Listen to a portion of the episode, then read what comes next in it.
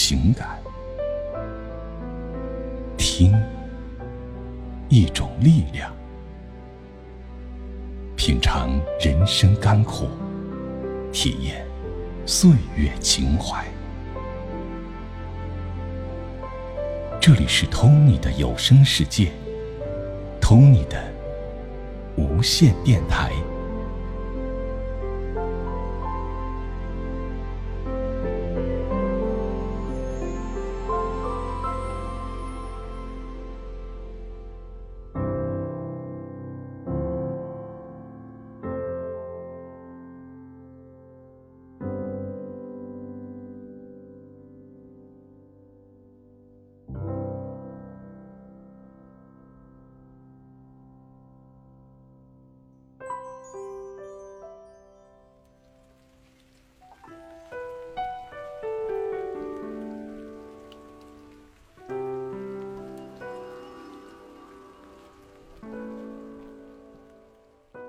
挂在门楣上的粽叶儿已经发出了灰褐色，风飒飒的吹着那捆粽叶儿，很像是雨声。真的下雨了，雨丝白茫茫的扫过村弄，在我家门前织起一张网。那捆粽叶儿又沙沙的响起来，像是风声了。祖母坐在门槛上，注视着檐下的雨水，像小瀑布一样跌落下来，会在石落路上匆匆忙忙的流走了。入秋以来，不知下了多少场雨，村落水灵灵的蒸腾着雾气，村外五里远的白杨湖从早到晚都在涨潮。潮声越过空旷的黄沙滩和玉米地，在我们村子里回响。祖母一直在倾听那声音。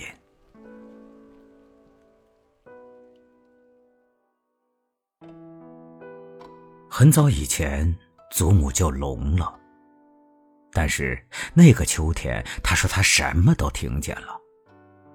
每天早晨，他被雨声和潮声惊醒，便对灶边烧火的母亲说：“凤英子，今天我要走了。”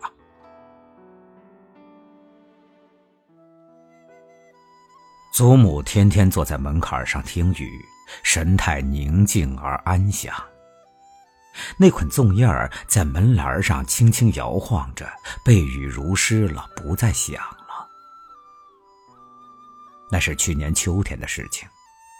去年秋天是我祖母的弥留之际，我们家的人都记住了那些下雨的日子。春天的时候，我祖母还坐在后门空地上包粽子呢。有一只洗澡的大木盆，装满了清水，浸泡着刚从湖边苇地里劈下的青粽叶儿。我家屋前屋后都是那股凉凉的清香味儿。我走过去，把手伸进木盆儿，挨祖母骂了。她不让人把马旗的青粽叶搞乱了。我们白杨湖一带的人都包小脚粽，大概算世界上最好看、最好吃的粽子。祖母把雪白的糯米盛在四张粽叶里，握成一只小脚的形状来，塞紧包好，扎上红红绿绿的花线。有一只粽子挂到我的脖子上了，我低头朝那只粽子左看右看，发现祖母包的粽子一年比一年大，挂着香喷喷、沉甸甸的。祖母挎着竹篮走过横七竖八的村弄，去五里外的白杨湖边采青粽叶儿。我跟着她。我们站在湖边的黄沙地上，望着四处可见的苇丛，然后赤脚涉过一片浅水，走进最南面那丛芦苇里。祖母喜欢这里的粽叶儿。祖母说：“这水里啊，有小青蛇。”我看见过，你不怕吗？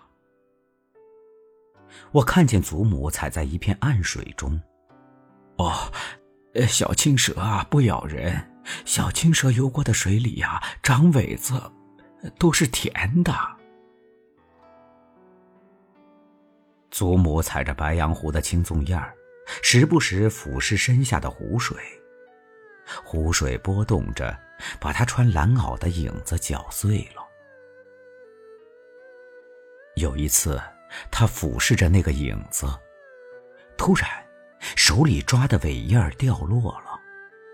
祖母站在湖水里颤抖着，告诉我，她刚才看见了祖父的脸。她说，他没有眼花，那确确实实就是我祖父。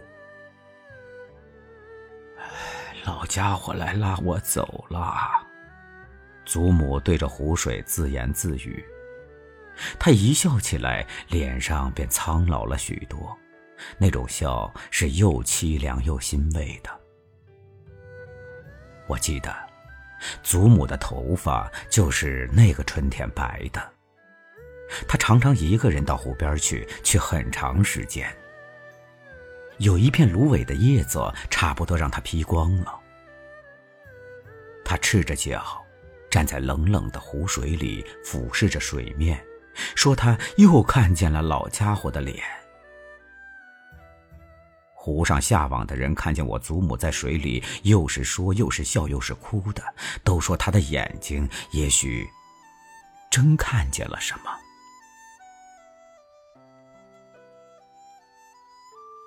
家里人猜，祖母是看见了游过水下的小青蛇。我祖父属蛇，他跟我这么大的时候，村上人都喊他小蛇儿。他十七岁娶了我祖母，我祖母就成了小蛇儿家里的。去年端午节前后，祖母坐在后门空地上，不停的包粽子，几乎堆成了一座粽子山，没有人去劝阻他。祖母年近古稀，但并不糊涂。直到去世，没干过一件糊涂事儿。小蛇儿啊，从前最能吃粽子，一顿啊，能能吃八个。有一天，村西的老寿爷踱过我家门前，看见门楣上一捆捆的粽叶儿，这样对我父母亲说。父母亲一个编竹篓，一个劈劈柴，他们对老寿爷笑着，没有说什么。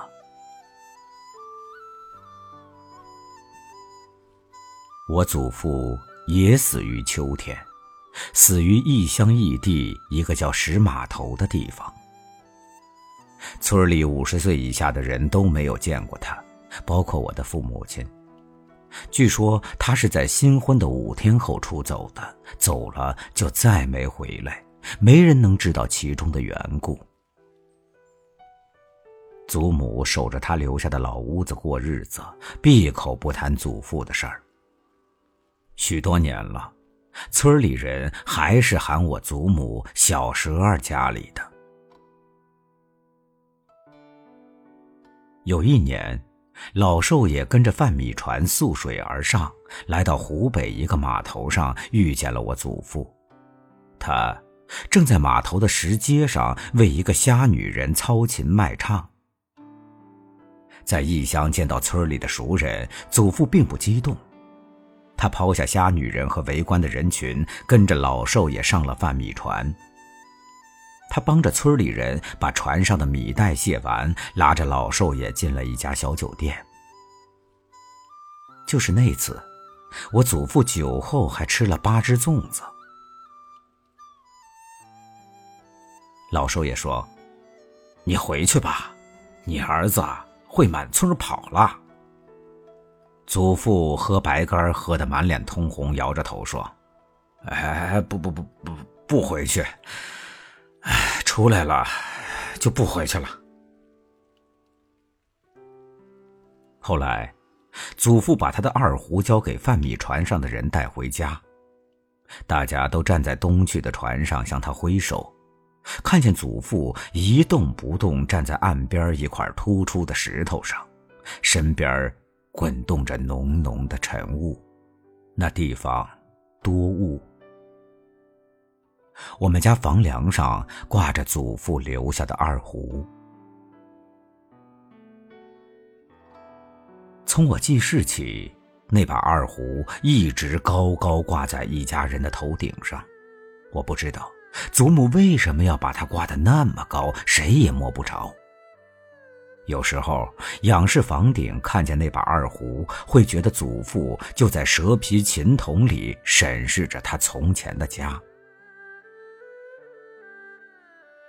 有一年过年前，我母亲架了把梯子在老屋的房顶四周掸灰尘，她想找块布把那把二胡擦一擦，但是猛听见下面祖母惊恐的喊声：“方英子，你你不要动它！”母亲回过头来说：“啊，我把它擦擦干净。”不要擦。祖母固执地说：“她盯着我母亲的手，眼神里有一种难言的痛苦。”母亲低头想了想，下来了，从此再没去碰过房梁上的二胡。那把二胡灰蒙蒙的，凝固在空中。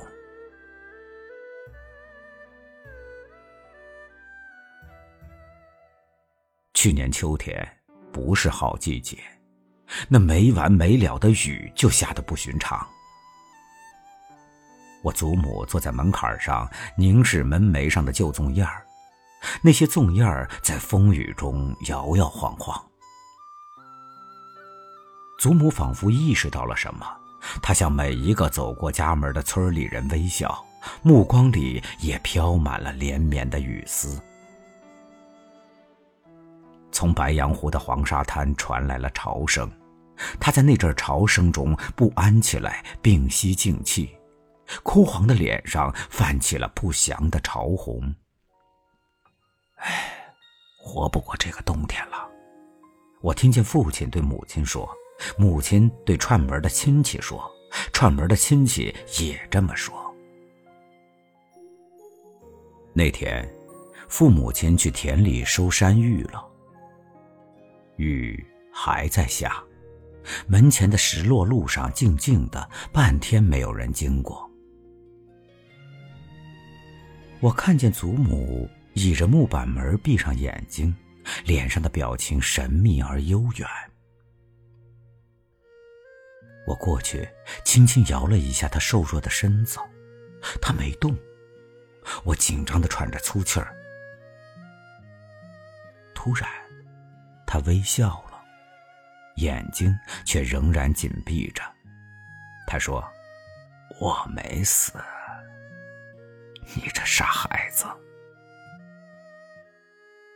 就是那个下雨的午后，祖母第一次让我去把房梁上的二胡取下来，就像过去让我到后门菜园拔小葱一样。可是我在梯子上向那把二胡靠近时，心止不住狂跳起来。多年的灰尘浮掉后，祖父留下的二胡被我抱在胸前。二胡在雨天的幽暗里泛出一种少见的红光来。我的手心很热，沁出汗水。总感到二胡的蛇皮筒里也是热的，有个小精灵在作怪。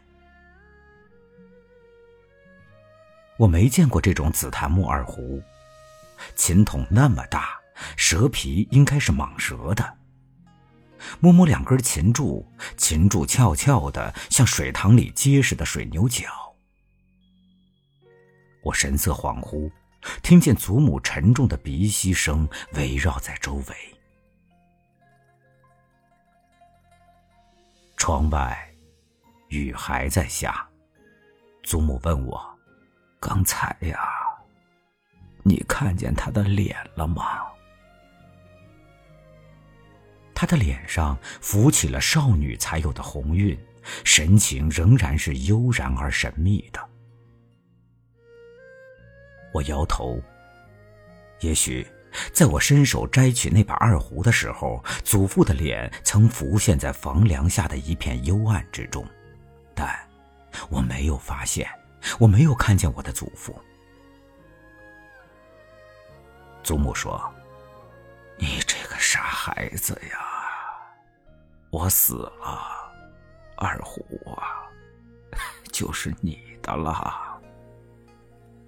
他闭着眼睛回忆着什么，脸上的红晕越来越深。那老鬼呀，天天跑到我梦里拉琴，拉的好听啊。有一个瞬间。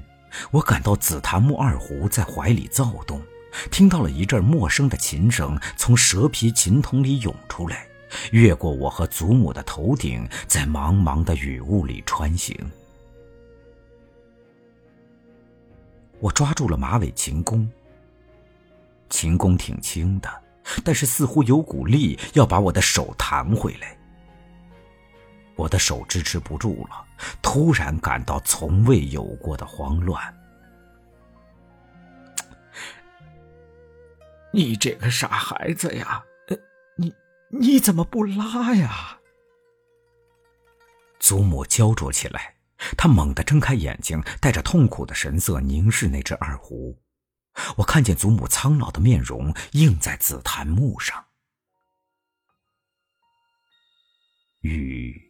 斜斜的飘过门前，雨声中传来了村里人砸踏的脚步声，他们收山芋回来了。我父母亲满腿泥泞出现在门前，紫檀木二胡泛出的红光晃了他们的眼睛。父亲和母亲一个站在门里，一个扶着门框，奇怪的看着我和祖母。二胡。还倚在我的胸上，我终于没有拉响祖父留下的二胡。那，是我祖母逝去前几天的事儿。后来村里人知道了这事儿，都说我不懂事儿，说我那天无论如何要让祖母听听那把二胡的。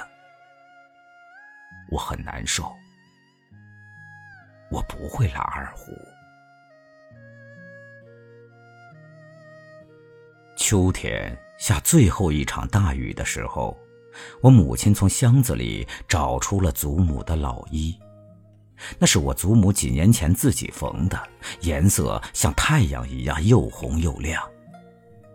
我见过村里几个死去的老人，他们身上最后一件衣服都挑选了鲜亮的颜色，那大概是有道理的。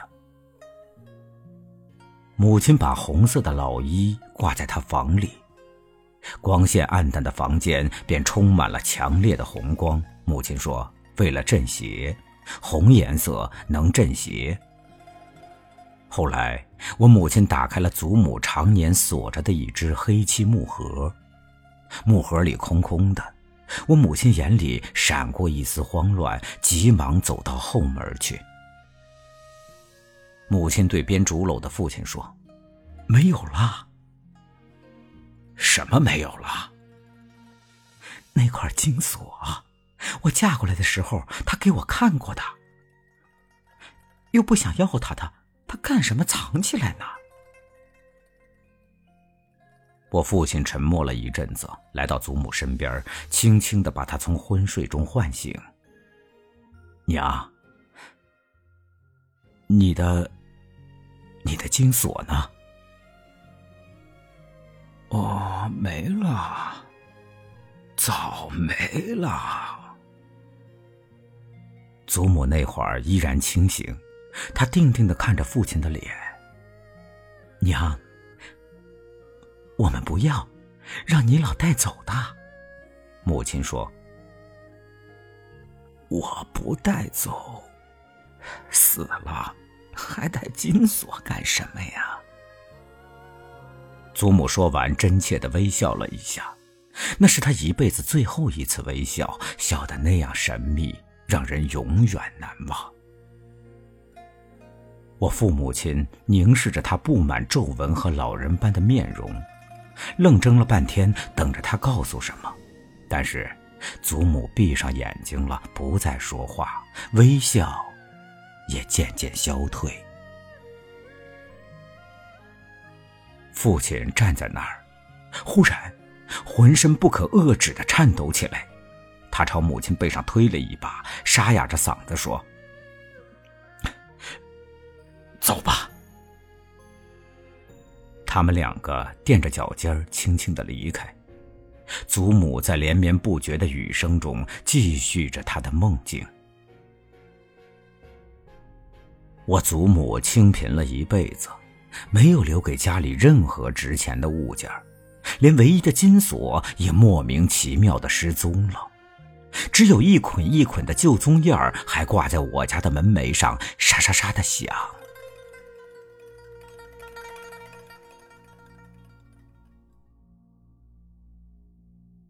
在长长的秋天里，我在祖母留下的旧棕叶下面出出进进，总能闻到白杨湖边芦苇的清香。春天，那个祖母的季节，就浸润着这股清香。我料定，在每年的端午节，祖母还会将温暖的手伸向我，在我的脖颈上挂上那只用红线扎紧的小脚粽。我挂着这只粽子，跨出家门，走过村弄，在白杨湖一带燕子样掠过。走过春天，走过秋天，即使在白杨湖外面的世界里，祖母的粽子也会留下永恒的清香。祖母的坟，在白杨湖边坟上长着一株焦黄的迎春，没有青草。青草还没有长出来。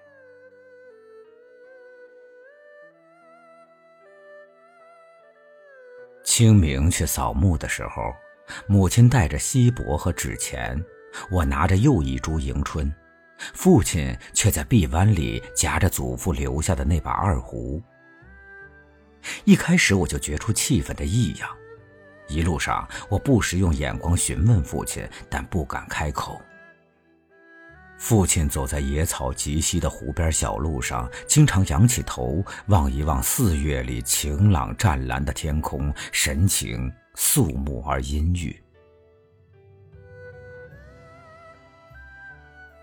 事情发生在祭坟以后，那会儿坟上的纸钱还没燃尽，胡风吹过时，纸钱带着火星纷纷扬扬的腾起来，好像凌空飞舞的黑蝴蝶。我看见父亲慢慢的朝祖母的坟头跪下去，把那把紫檀木二胡放在坟头上。坟上的火光猛然暗淡了一下，随之又窜出一群枫叶般的火苗来。我祖父的紫檀木二胡被点燃了。我又茫然又恐惧地注视躺在火焰里的二胡，注视父亲被火光映红的肃穆的脸。他那双眼睛里此刻充满了紫檀木二胡奇怪的影子。我一下子忆起了多年来父亲仰视房梁的目光，那种我无法理解的目光，和祖父留下的二胡纠缠了多少年呢？但是。为什么要烧掉祖父的二胡？为什么要烧掉祖父留下的二胡呢？父亲仍然跪在坟前，母亲脸上有一种如释重负的神情，眼里却涌出泪水。我祖母在坟下。他在无底的黑暗里，应该看见这枫叶般的火焰了。胡风从芦苇丛中穿出来，在空荡荡的滩地东碰西碰。我们面前的火焰久久不熄，在一片寂静中，我们听见那把二胡在火苗的吞噬下发出一阵沉闷的轰鸣。似乎有什么活物在琴筒里狠狠的撞击着。是，是你爹的声音吗？母亲的声音打着颤。不，是娘的声音。父亲庄严的回答。当蛇皮琴筒发出清脆的开裂声时，我先看见了从琴筒里滚出来的金光闪闪的东西。那东西渡过火堆，渡过父母亲的身边，落在了我的脚下。那是我祖母的金锁。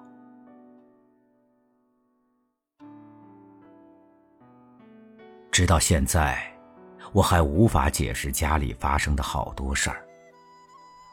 我告诉你们了，我的老家在白洋湖边的一个村子里，老家还有父亲和母亲，他们住着祖先传下来的两间瓦房。